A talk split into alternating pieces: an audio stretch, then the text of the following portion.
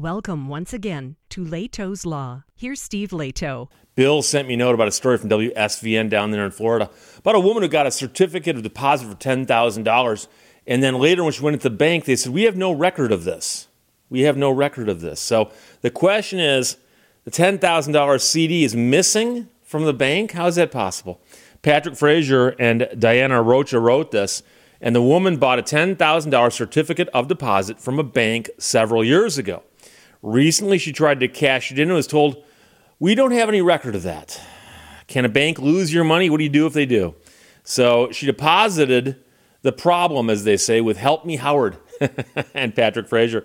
Help Me Howard, of course, uh, it's, a, it's a reporter who looks into consumer issues on behalf of people who need help in the viewing audience. And I've always loved those kinds of uh, reporters. Um, I've worked with a few of them up here in Michigan. And um, in this case, the woman who put the money in the bank with the certificate of deposit is a realtor. And of course, she sells real estate and she makes videos about it. And she even writes books to help you sell your own real estate. And so she says that she does that to help people out. And of course, some of those people that she helps up might come back to her. So there you go. But um, back in 1997, when her son was young, she bought a CD to help pay for his college education. She said, I bought a CD of $10,000 from a local bank called Barnett Bank. And she packed it away and then she lost it. However, she recently found it. Bam. I was so excited I couldn't believe what I found. So she uh, went into the bank because she's like, it's been 27 years. With the interest, it should be worth $39,000. $39,000. So she went to Bank of America because Bank of America had purchased Barnett Bank. So when she went in there, they said, Oh, well, we have no records of this. the CD was purchased at Barnett Bank in 1997, which was then bought out by Nations Bank, which then merged with Bank of America. And by the way, right now I bank with a bank that's gone through three name changes in the last five years. And each name change, it becomes a larger and larger bank. and I'll stay with them unless they ever merge with Wells Fargo. But now, now in 2024, Bank of America says they've got no record of anything she ever had with Nations Bank or Barnett Bank with respect to this CD. She says, You trusted them with your money and the money magically disappears? So she still has the CD, the certificate of deposit. So interestingly, somebody at the bank said, Well, you know, when you said you lost the CD, that wouldn't matter. You can always come in and get the money even if you lost the certificate. That's not that that's not vital to this. So it appears they're hinting that she shouldn't have waited. And so she got this thing in 97. That was a few years ago. And so they did ask, is it possible somebody else cashed in the CD? And the woman says, I don't think so. And the bank has no record of anyone cashing it. They just have no record it ever existed. So she then checked with Florida's unclaimed funds uh, in case one of the banks had turned it over to the state and it wasn't listed there. And so she says that the bank still has her money, but they just simply say we have no record of your certificate of deposit. And in case you're curious, that unclaimed funds thing I've always thought was kind of strange because if people are in possession of something that belongs to somebody else and a period of time passes, depends on the state, depends on who the entity is that's holding the stuff and what they're holding. They're required to report that to the state. And after a period of time, they're required to give it to the state. And so if you put money in a bank account and leave it there and the, the account goes quote unquote dormant, they're required to let you know the account's going dormant, but then they can just notify the state and go, We've got a dormant account here. And the state goes, Oh, then give us the money. And the weird part is, I always thought that if I opened up a bank account and put the money in the bank and I'm still alive, I, I should be allowed to leave it there as long as I want. But that's not how the law works, and I'm a lawyer, so I have to admit that once in a while laws get passed that I disagree with. So here, the question is can a bank say they can't find your certificate of deposit? People at the TV station contacted their 7 News legal expert, Howard Finkelstein, who says they can say it, but in a court of law, they have to prove it. If they have no record of the CD, they can't prove anything. So if the woman sues, she should win. So she should be able to walk into court, figuratively speaking, and say, Here is a certificate of deposit. I've never cashed that in. I want my money.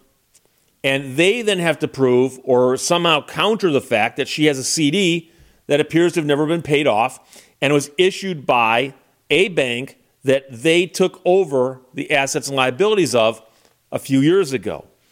So the TV station contacted Bank of America, and a spokesperson wrote back says, "We conducted a comprehensive search of our available records. We were unable to find any record confirming that Bank of America has or had the CD." In a letter to the customer, they said they keep records for seven years. Is likely the account was closed more than seven years ago. And the question is, do they really close an account after a few years on a certificate of deposit because that's the whole point is you put the money in you're usually required to leave it in for a period of time or you get penalized for taking it out. The other problem is it says we were unable to find any record confirming that we have it or ever had it but did they search the records of the barnett bank the original bank? So the woman says she's not going to give up.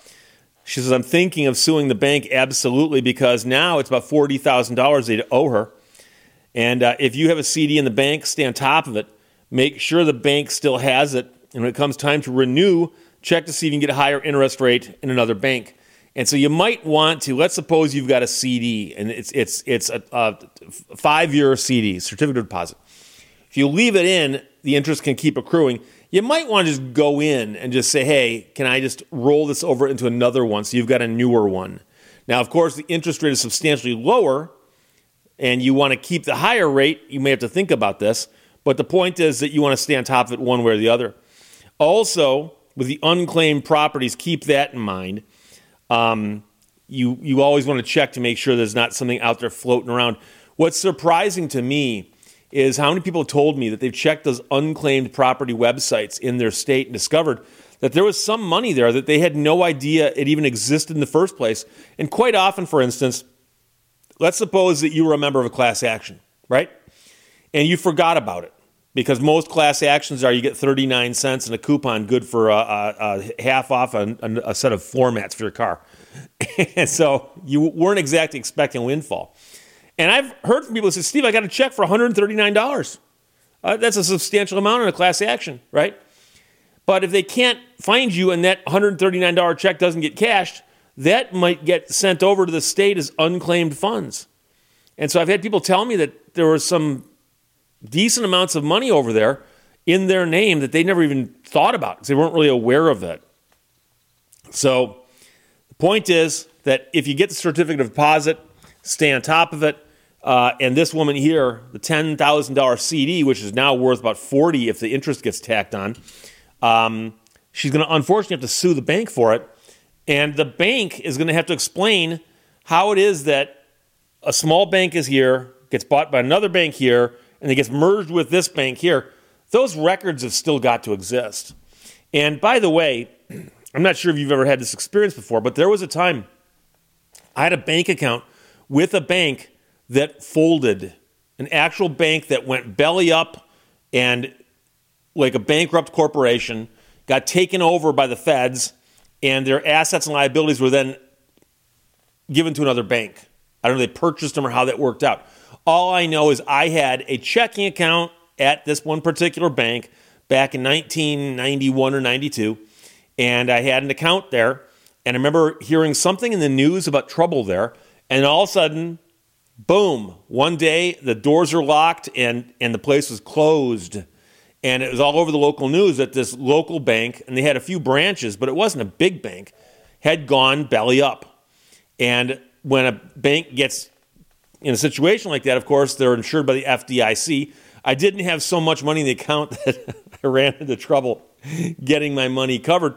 And sure enough, a little while later, I was told that, oh, by the way, you now have an account at this bank over here, and they've got your account and I forgot which bank it was. I did not stay with them for very long. But the point is that banks do occasionally go under or get merged. And as I mentioned before, right now, one of the banks that I use, um, it's a decently sized bank. They've got branches everywhere. They're handy. And I've actually liked working with them. But they bought another bank that had bought my original bank. And so here I am with this other bank. So ba- the banking industry is unusual, but these records should exist somewhere. And if I had to guess, if somebody walked into my office and said, Steve, I bought this CD 20 years ago, the bank says they've got no record of it. My first guess would have been that somebody else cashed it or that that is declared abandoned. But here they say that neither of those things happened that they can show. They just say we have no record of it. And now I'm wondering about what kind of good bookkeeping they were doing as they transferred the assets from one bank to the next. So, Bill, thanks for sending it from WSVN. Patrick Fraser and Diana Rocha wrote that. $10,000 certificate of deposit is missing from the bank. What will happen? Questions or comments? Put them below. Let's talk to you later. Bye bye. Thank you for watching Lehto's Law. Life can only be understood backwards, but it must be lived forwards.